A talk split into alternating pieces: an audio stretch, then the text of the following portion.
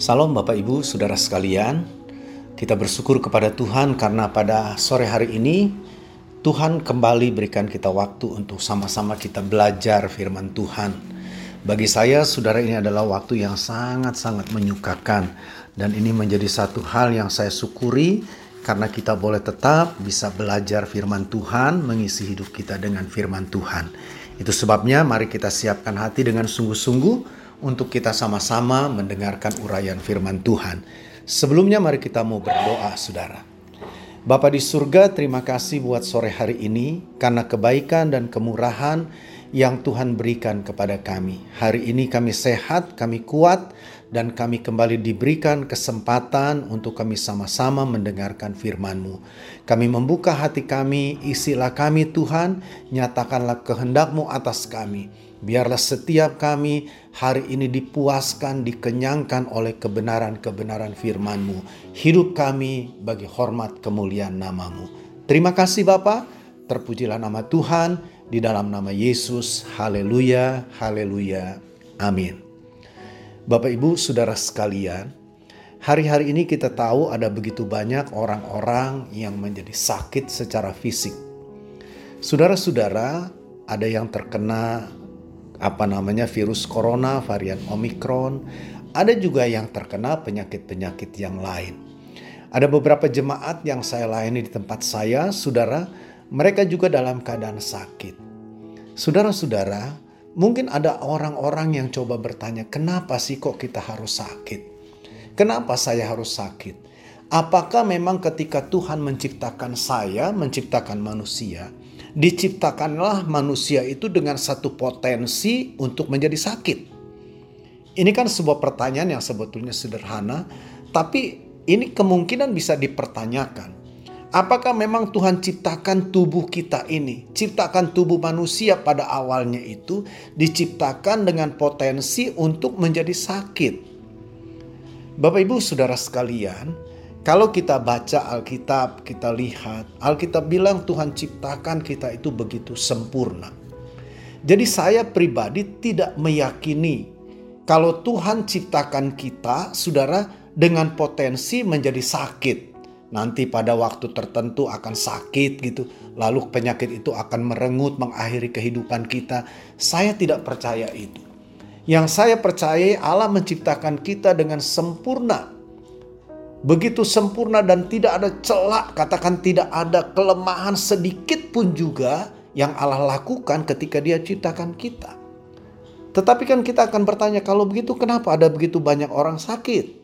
Dan yang sakit pun juga saudara bukan hanya orang-orang yang tidak percaya Tuhan Yesus, tapi mereka yang percaya kepada Tuhan Yesus pun mereka juga sakit. Bahkan ada orang-orang Kristen yang sakit lalu saudara tidak tertolong katakan akhirnya mereka meninggal. Bapak Ibu saudara sekalian, kalau kita kembali kepada Alkitab, penyakit itu muncul ketika dosa itu ada. Jadi ketika manusia jatuh dalam dosa, itulah awal mulanya petaka itu. Itulah awal mulanya yang merubah segala sesuatunya itu. Jadi saudara lihat jangan main-main dengan dosa. Dosa punya dampak, punya akibat yang begitu mengerikan, saudara. Akibat kejatuhan manusia ke dalam dosa, di situlah mulai terjadi perubahan di dalam tubuh manusia juga, di dalam kehidupan manusia. Penyakit mulai datang, mulai menghinggapi manusia. Manusia bisa jatuh dalam sakit, manusia mengalami kematian. Semua itu karena akibat daripada dosa. Saudara, memang sekarang kita tidak bisa berkata, oh karena berdosa maka manusia jadi sakit. Tidak semua penyakit sekarang kita ngerti, saudara disebabkan karena seseorang melakukan dosa. Tapi maksud saya tadi, saudara, penyakit hadir di dalam dunia ini karena keberadaan dosa itu yang sudah hadir lebih dulu. Jadi andai kata manusia itu tidak jatuh dalam dosa, maka tidak akan ada penyakit, tidak akan ada kematian. Sebab Alkitab bilang upah daripada dosa itu adalah maut. Nah, Bapak Ibu Saudara sekalian, jadi saya ingin sekarang kita benar-benar memahaminya.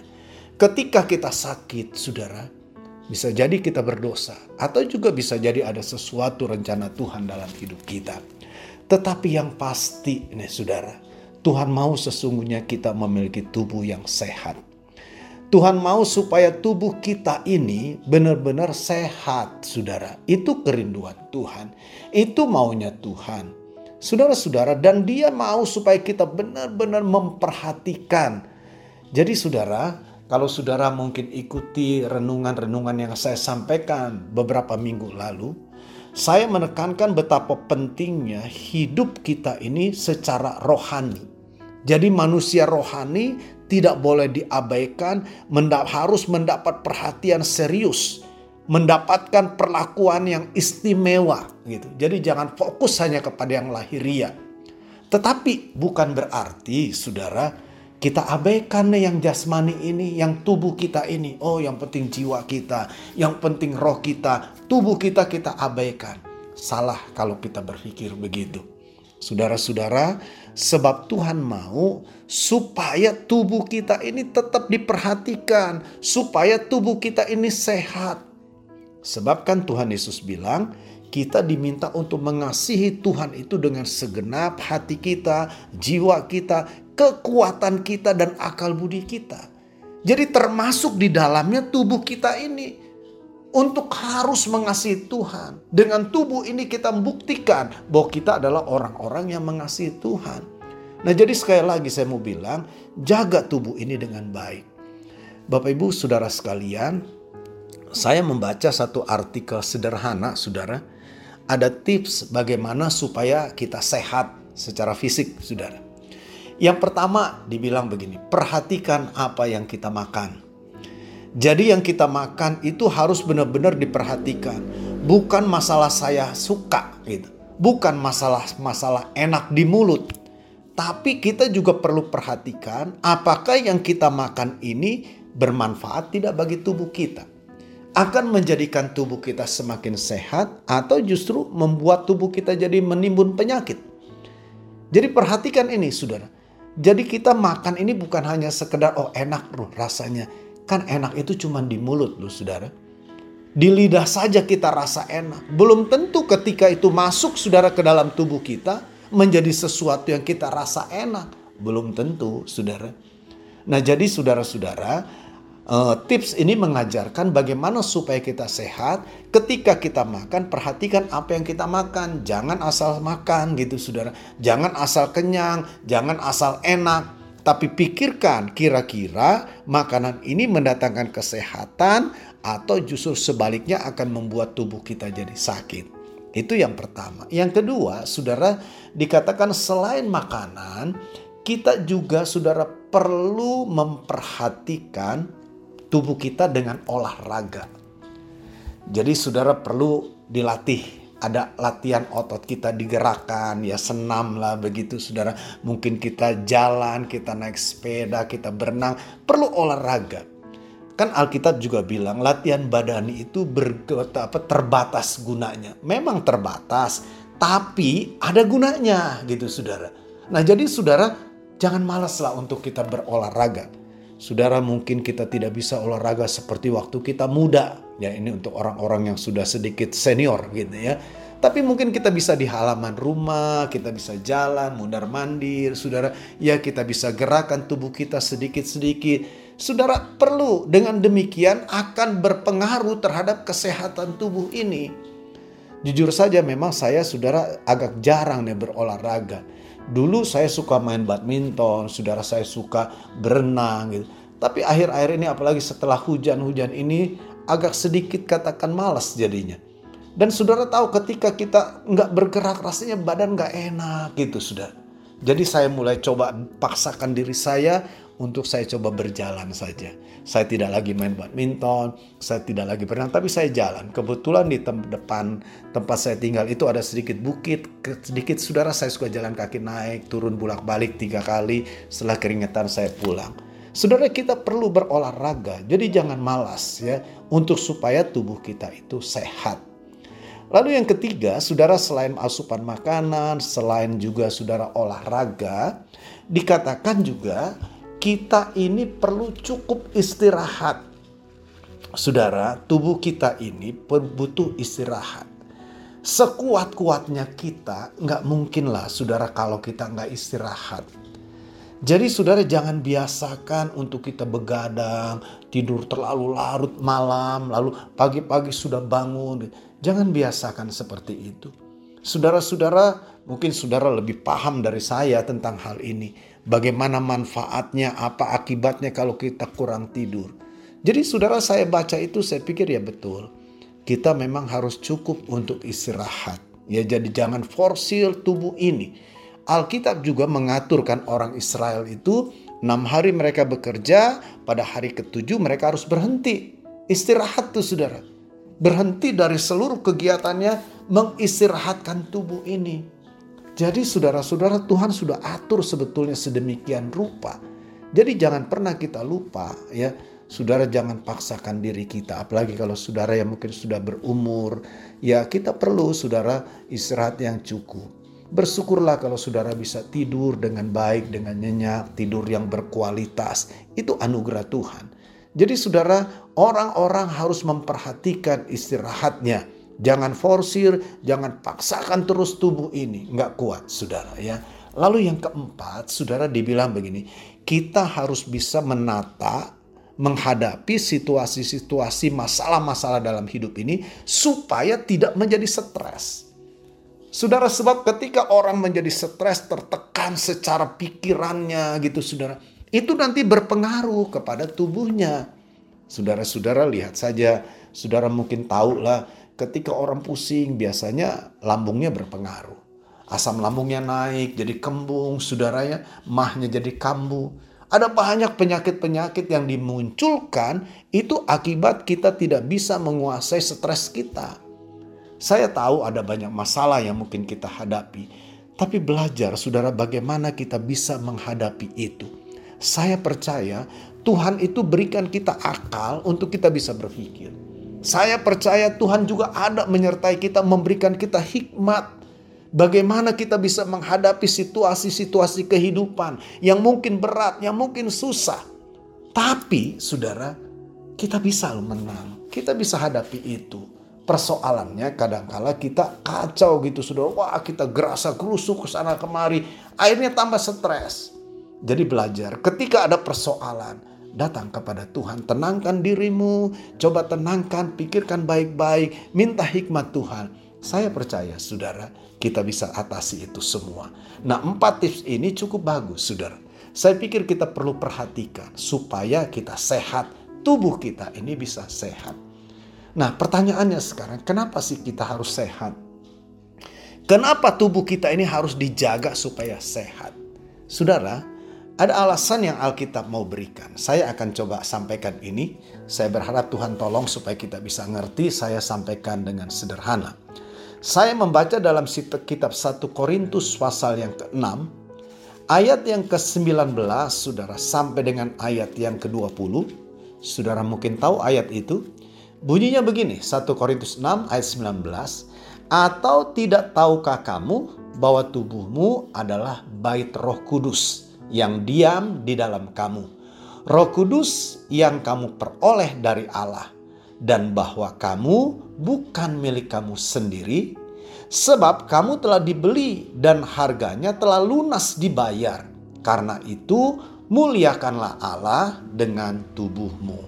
Saudara perhatikan, dua ayat itu saya lihat ada tiga hal yang dijelaskan. Kenapa kita harus menjaga tubuh kita supaya sehat? Yang pertama dibilang, karena tubuh kita ini adalah bait dari Roh Kudus. Saudara ngerti bait ya? Bait itu rumah, tempat tinggal. Jadi tubuh kita yang seperti ini, Saudara, ini adalah tubuh tempat di mana Roh Kudus itu tinggal. Roh Kudus ada di dalam tubuh kita, ada di dalam hidup kita ini. Ingat itu, saudara. Jadi ketika kita sadar bahwa saya ini adalah bait dari Roh Kudus, tubuh saya, hidup saya ini adalah bait dari Roh Kudus, maka saya akan jaga tuh saudara. Akan benar-benar diperhatikan, tidak sembarangan. Kalau saya pribadi melihat begini, saudara. Ketika kita bicara rumah, ya, tempat tinggal, kan beraneka ragam. Mungkin rumah saudara lebih bagus, lebih besar, lebih mewah dibandingkan tempat tinggal saya. Kan bisa begitu, saudara. Tapi bagi saya persoalannya bukan lebih besar, lebih mewahnya. Tapi ketika kita bicara tentang bait, tentang tempat tinggal, bagaimana supaya tempat tinggal itu benar-benar menjadi sesuatu yang nyaman, menjadi sesuatu yang benar-benar saudara enak untuk ditinggali. Menurut saya, rumah itu harus bersih. Saudara, harus ditata sedemikian rupa gitu. Jadi jangan acak-acakan, jangan biarkan kotor. Makanya kan rumah itu setiap hari disapu, setiap hari dipel, dibersihkan.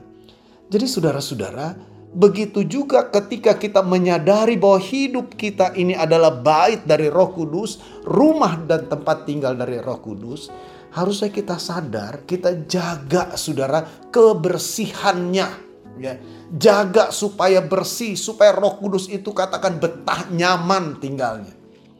Kadang-kadang saudara kita ini kan terlalu sering mengotori gitu. Kalau saya membaca dalam Alkitab, bicara tentang bait, bait Allah, bait roh kudus. Saudara-saudara, orang yang datang ke bait Allah itu nggak boleh sembarangan. Saudara, ada aturan-aturan yang harus dipenuhi. Salah satunya mereka harus menjaga kebersihan tubuh mereka. Saudara, Saudara mungkin pernah membaca dalam Alkitab ada satu tempat, satu kota lah katakan yang bernama Betfage. Saudara itu jarang disebut. Mungkin barangkali hanya satu kali disebut dalam Alkitab kota itu. Saya coba baca, saya, saya cari saudara apa sih istimewanya kota ini gitu. Ternyata memang itu satu kota yang kecil. Biasanya untuk orang-orang masuk ke Yerusalem biasa selalu mampir ke tempat itu. Ngapain mereka mampir di Betfage? Umumnya yang dilakukan oleh orang-orang Yahudi, mereka membersihkan diri. Mereka mandi, saudara, atau paling tidak ya mereka bersihkanlah diri mereka, kaki mereka. Kenapa mereka bersihkan? Karena mereka mau masuk ke Yerusalem, dianggap sebagai kota suci, dianggap di sana ada bait Allah, rumah Allah, tempat kediaman Allah. Jadi mereka beranggapan bahwa mereka harus bersih tubuh mereka. Jadi saudara lihat sekali lagi, ketika kita bicara tentang bait Allah, harus dijaga kebersihannya. Kita harus rajin mandi, gitu kan? Kita harus mungkin sikat gigi. Kita mandi tidak asalan, pakaian harus dicuci yang bersih. Saudara, jangan pikir ah itu kan hal-hal yang lahir. Ya itu sih nggak berguna lah. Apalagi masalah jasmani ini kan cuma sementara nanti mati ya sudah hancur. Benar, saudara, tubuh kita ini memang bukan tubuh kemuliaan tapi tubuh yang sementara gitu kan. Yang nanti ketika mati dikubur ya bisa hancur. Tetapi bukan berarti saudara kita abaikan. Salah kalau kita berpikir begitu. Saudara ingat ini bait Allah gitu nah sering kali kan orang berpikirnya begitu saudara ah itu si tubuh si fana darah dan daging tidak dapat tempat kata di kerajaan sorga benar memang saya tahu itu saudara tapi sekali lagi bukan berarti kita abaikan itu saudara saya baca latar belakang jemaat di Korintus. Saudara jemaat itu menghadapi dua tantangan besar.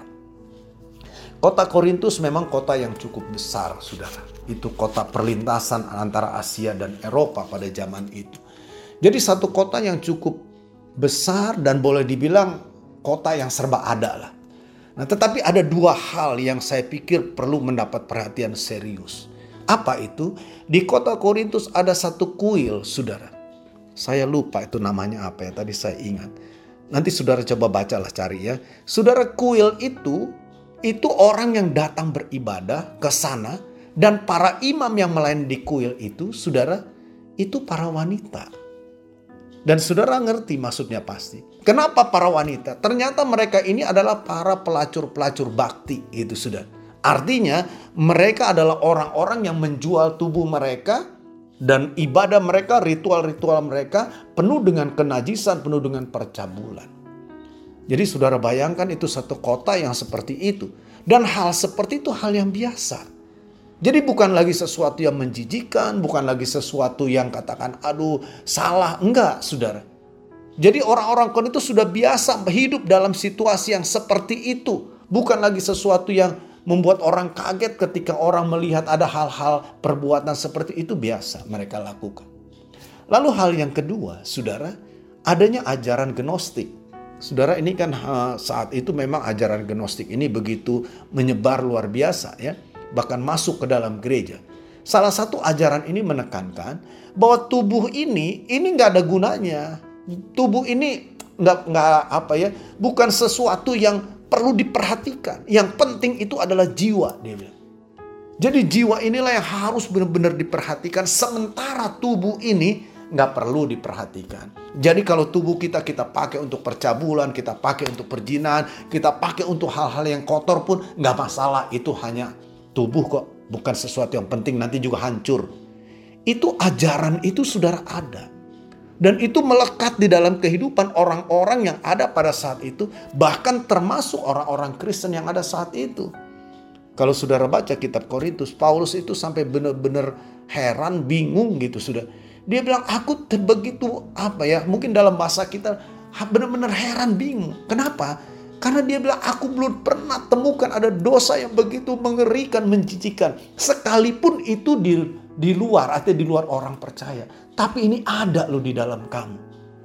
Ada orang yang tidur dengan istri bapaknya. Mungkin dengan istri muda papanya Saudara itu dianggap biasa gitu. Kenapa bisa terjadi seperti ini? Saudara lihat karena dua pengaruh ini ada kuil itu dan ada ajaran-ajaran itu. Jadi saudara, karena ajaran-ajaran seperti ini, ini perlu benar-benar diperhatikan oleh mereka. Paulus bilang memang tubuh kita ini sementara. Tubuh kita ini tidak tidak kekal, akan habis ketika kematian tiba, selesailah tubuh kita ini akan hancur. Tapi tubuh kita ini ingat, selagi Tuhan kasih kita hidup, inilah tempat tinggalnya dia. Inilah baitnya dia. Jadi perlu dijaga baik-baik. Saya berharap saudara mulai hari ini pikirkan. Jadi perhatikan tubuhmu, kebersihannya dijaga, makanannya dijaga, semua dijaga supaya sehat. Sebab tubuhmu itu adalah bait Allah, tempat tinggal roh Allah di dalammu. Yang kedua, saudara, apa yang kita lihat dari ayat yang tadi saya bacakan? Yang kedua, saudara Paulus bilang begini, bahwa kita ini, tubuh kita ini bukan milik kita. Lalu milik siapa? Ya milik Tuhan. Kenapa milik Tuhan? Saudara, kenapa bukan milik saya? Saudara-saudara, dalam ayat ini dibilang karena dia sudah bayar. Dia sudah tebus kita, sudah lunas dibayar. Jadi kalau kita lihat kalimat ini, Kan Paulus mengambil kalimat ini, dia melihat situasi yang ada saat itu di mana katakan perbudakan itu masih ada pada zaman itu. Saudara seorang budak, dia tidak akan pernah berpindah tangan, katakan umpama saya punya budak, budak saya dia akan tetap taat sama saya. Kalau saudara menginginkan budak saya, saudara harus bayar beli gitu kan, diperjualbelikan. Harganya cocok, saya lepas, begitu saudara bayar, dia jadi milik saudara. Jadi sekarang Paulus ambil konsep itu untuk menggambarkan, menjelaskan apa yang Yesus lakukan. Manusia yang diciptakan Tuhan ketika jatuh dalam dosa, dia menjadi budak dosa. Tadinya milik Allah, tapi saudara dengan kebebasan yang Tuhan berikan, manusia lebih menyerahkan diri sekarang menjual dirinya kepada dosa. Kepada setan, saudara. Akibatnya dia menjadi milik daripada dosa, budak daripada dosa, diperbudak, diperhamba oleh dosa. Dan saudara tahu, Alkitab bilang Yesus mati di kayu salib. Dia mengasihi saudara dan saya, dia tumpahkan darahnya, dia mati di kayu salib, saudara. Bukan karena dia melakukan kejahatan. Bukan karena dia melakukan hal-hal yang melanggar aturan, melanggar norma sehingga dia layak dihukum mati seperti itu. Bukan. Tapi saudara Alkitab jelas bilang, semua yang dia lakukan, penderitaan yang dia lakukan, itu adalah bentuk penebusan yang dia lakukan untuk menebus saudara dan saya. Sehingga kita yang tadinya menjadi budak dosa sudah dibayar lunas oleh Tuhan. Itu satu apa ya, satu ketetapan yang memang dari awalnya begitu. Kalau saudara baca Alkitab, ketika Adam dan Hawa jatuh dalam dosa, mereka telanjang, mereka ambil daun-daun di sana, mereka pakai pakai buat pakaian untuk menutupi ketelanjangan mereka. Tapi Tuhan buang itu semua. Digantikan diberikan pakaian dari kulit binatang. Secara logika berarti ada binatang yang harus dikorbankan. diambil kulitnya. Ini logikanya kan begitu. Jadi saudara lihat dari awal untuk penebusan dosa itu harus ada darah yang ditumpahkan. Ada ayat dalam Alkitab bilang, tanpa penumpahan darah tidak ada pengampunan. Tanpa penumpahan darah tidak akan ada penebusan. Jadi saudara ingat, Yesus mati di kayu salib menumpahkan darahnya menebus saudara dan saya. Jadi hidup kita yang sudah ditebus ini sudah dibayar lunas oleh Tuhan. Bukan nyicil saudara. Kalau nyicil kan berarti belum lunas, belum sepenuhnya jadi miliknya. Kalau cicilannya nanti macet, saudara bisa diambil lagi gitu kan. Tapi saudara ini sudah lunas dibayar dibilang. Dia bayar bukan bukan dengan emas dan perak, tapi dengan darahnya sendiri. Maka sahlah kita berpindah. Yang tadinya dari budak dosa, sekarang sudah dibayar lunas, kita pindah menjadi budak daripada Kristus. Menjadi hamba daripada Kristus. Kita yang tadinya adalah pemilik kita itu adalah dosa, tapi sekarang pemilik kita adalah Kristus. Bapak Ibu Saudara sekalian, jadi itulah sebabnya Paulus bilang, tubuh kita ini bukan punya kita, tapi punya Kristus. Nah, karena tubuh kita ini punya Kristus, Jaga baik-baik, jangan kotori tubuh kita ini. Jangan buat tubuh kita ini menjadi sakit, saudara. Jangan makan semacam-macam, saudara, membuat kita jadi sakit. Saudara-saudara, ada banyak orang bersikap bodoh. Mereka merusak tubuhnya dengan asupan-asupan yang mereka makan, dengan hal-hal yang mereka lakukan dengan tubuh ini merusak. Saudara ingat baik-baik, sekali lagi saya bilang, bukan punya kita, bukan punya saudara, tapi tubuh kita ini punya Tuhan. Kalau kita sadar ini, jangan kotori tubuh kita. Saudara, ada banyak orang berdebat apakah merokok itu berdosa. Kalau orang Kristen merokok dosa tidak. Dilarang tidak dalam Alkitab. Kan tidak ada, saudara. Bahkan saya baca saudara Paulus bilang begini, segala sesuatu itu boleh. Wah luar biasa saudara. Itu dalam konteks makanan tuh saudara. Dia bilang boleh segala sesuatu. Kamu mau makan apa? Kamu mau misap rokok? Kamu mau misap candu? Mau apa? Boleh Paulus bilang. Itu ada dalam Alkitab. Tapi ingat saudara. Tidak berhenti sampai di situ kalimat itu. Dia berkata tetapi dia bilang tidak segala sesuatu itu berguna. Jadi walaupun boleh, saya boleh ngisep rokok, saya boleh mabuk, minum minuman keras, saya boleh makanan-makanan yang mungkin bisa menimbulkan penyakit, boleh dibilang. Tapi pikirkan dengan baik. Kira-kira itu berguna tidak buat tubuh saya? Kira-kira itu berguna nggak membuat saya sehat atau membuat saya sakit? Jadi jangan kita pura-pura bodoh begitu saudara lalu kita memperdebatkan segala sesuatu. Oh, nggak apa-apa kok. Ini kan kebiasaan di apa namanya di daerah saya mabuk, dia biasa saya minum-minum. Ini biasalah buat saya. Saudara-saudara, itu menurut saya hanya sebuah alasan yang menunjukkan kebodohan kita, keegoisan kita. Tapi mari sadari. Saya ngerti saudara boleh. Kan seperti saya bilang tadi, Alkitab bilang boleh kok. Saudara mau minum tuak, saudara mau minum narkoba, pakai narkoba, mau merokok, mau mengganja, apa pun boleh katanya boleh. Tapi pikir coba, apakah itu bermanfaat? Apakah itu berguna bagi tubuhmu? Apakah itu berguna bagi apa yang harus kau muliakan Tuhan itu?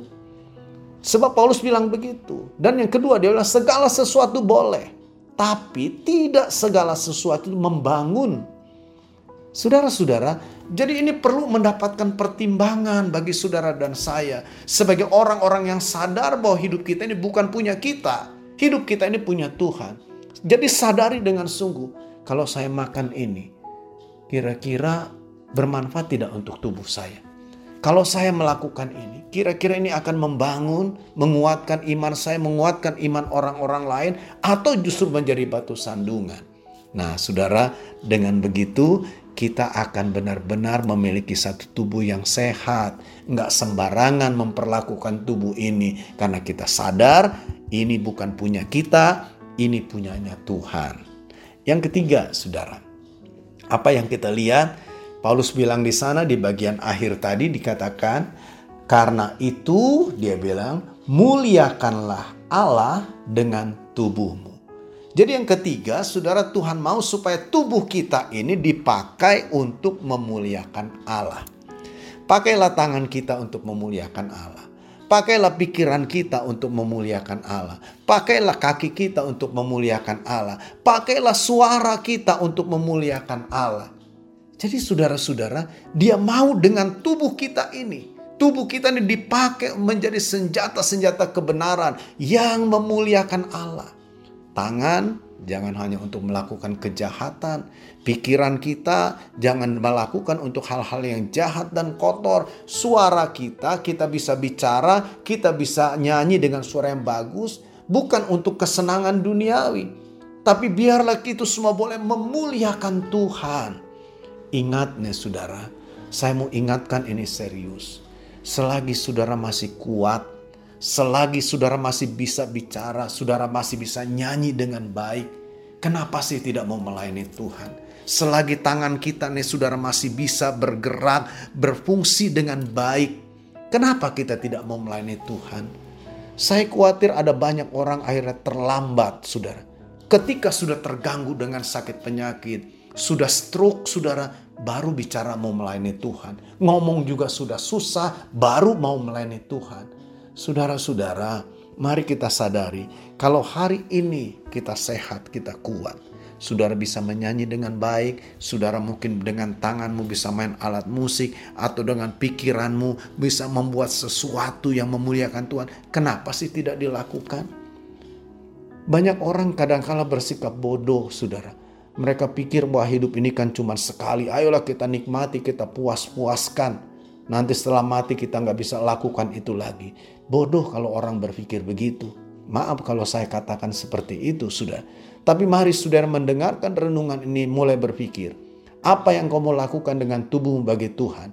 Apa yang sudah kau kerjakan dengan tubuhmu? Apakah tubuhmu sudah memuliakan Tuhan? Atau engkau pakai justru tubuhmu ini untuk merusak kemuliaan Tuhan yang ada dalam kehidupanmu. Melakukan dosa, melakukan kejahatan. Tapi mari saudara sore hari ini, biarlah kita mau berubah. Kita mau mengambil kesempatan ini, kita mau berkata selagi aku masih kuat Tuhan. Selagi tubuhku masih berfungsi, aku ingin gunakan untuk memuliakan Tuhan. Saudara, satu hari saya diminta untuk berdoa oleh seorang jemaat yang orang tuanya itu sakit. Saudara, saya tidak kenal dengan orang tuanya. Ya, karena memang agak berjauhan lah dengan jemaat ini tempat tinggalnya. Tapi saat itu saudara jemaat bilang, Om tolong datang doakan papa saya dalam keadaan sakit. Jadi saya datang, saudara. Saya datang, waktu saya datang dia tinggal di rumah saudara sendirian saja tuh di rumah itu. Ada seekor anjing aja yang menemani dia, saudara. Saya nggak tahu kenapa dia tidak tinggal dengan anak-anaknya gitu. Tapi dia tinggal sendirian ya. Saya nggak ngerti lah itu, saudara.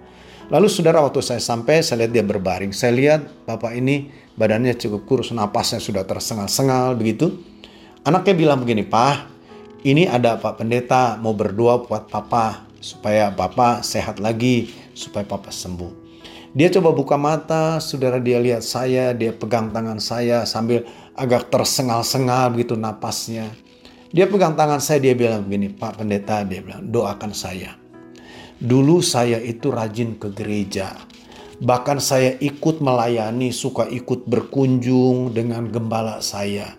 Jadi dia rupanya suka besuk gitu, saudara jemaat yang gak sakit dengan gembalanya dia ikut. Dia bilang saya suka melakukan itu, tapi sudah sekian lama saya tinggalkan gereja. Saya tidak pernah ke gereja sampai sekarang ini. Saudara lalu dia pegang tangan saya dengan erat, dia bilang doakan saya Pak Pendeta. Kalau saya sembuh, saya akan kembali ke gereja dan melayani lagi. Bapak, ibu, saudara sekalian, bukankah ada banyak orang yang berkata seperti ini? Kalau suara saya kembali pulih, saya akan melayani Tuhan. Kalau tangan saya kembali pulih, saya mau melayani Tuhan. Kalau saya sehat, saya akan melayani Tuhan. Saudara-saudara, ada banyak orang timbul keinginan untuk melayani Tuhan dengan tubuhnya ketika keadaan tubuhnya sudah tidak berdaya. Saudara, ini satu per, satu keputusan, satu pemikiran yang salah. Jadi saya mau bilang bersyukurlah kalau saudara dengar kebenaran firman Tuhan ini. Jadi selagi kita sehat nih saudara, selagi kita masih kuat, Tangan kita masih berfungsi, kaki kita masih berfungsi, pikiran kita masih berfungsi normal, suara kita masih bicara dengan baik, suara kita mungkin bagus. Kenapa sih kita tidak melayani Tuhan? Jangan tunggu nanti sudah bermasalah, baru saudara pikir untuk melayani Tuhan. Bapak ini memang saya doakan, saudara. Tiga hari, empat hari kemudian dia meninggal. Ya saya tahu bukan karena doa saya dia meninggal, saudara.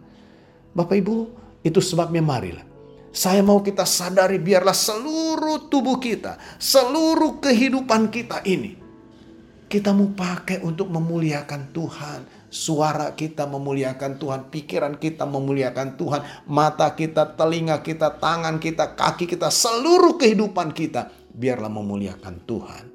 Jadi, saudara-saudara ingat, jaga tubuhmu baik-baik. Tuhan mau engkau sehat. Tuhan mau kita tetap sehat, tetap kuat. Karena kita sadar tubuh ini adalah bait roh kudus. Kita sadar bahwa tubuh ini bukan punya kita, tapi punya Tuhan. Dan kita sadar dengan tubuh ini kita mau memuliakan Tuhan. Tuhan Yesus berkati kita semua. Amin. Mari kita berdoa saudara. Terima kasih buat kebenaran firman yang sudah kami dengar pada sore ini. Biarlah kuasa firman-Mu membaharui setiap kami, mengubah hidup kami. Kami boleh benar-benar mengerti menggunakan tubuh kami untuk memuliakan Tuhan. Dan biarlah Tuhan boleh senang tinggal di dalam hidup kami karena kami memang benar-benar bersih. Kami menjaga kekudusan kami tidak menggunakan tubuh kami untuk hal-hal yang cemar tapi kami gunakan untuk memuliakan Tuhan. Bapa berkati seluruh pendengar sekalian biarlah hari ini ada pembaharuan yang nyata dalam hidup mereka mereka boleh bertindak menggunakan seluruh anggota tubuh mereka untuk memuliakan Tuhan. Kami berdoa kalau ada yang sakit, sembuhkan mereka Tuhan. Yang lemah Tuhan beri kekuatan. Biarlah anugerahmu ada atas mereka. Tidak lupa kami juga berdoa buat kota kami, kota di mana siaran ini ditangkap, kota di mana firmanmu disampaikan, diperdengarkan.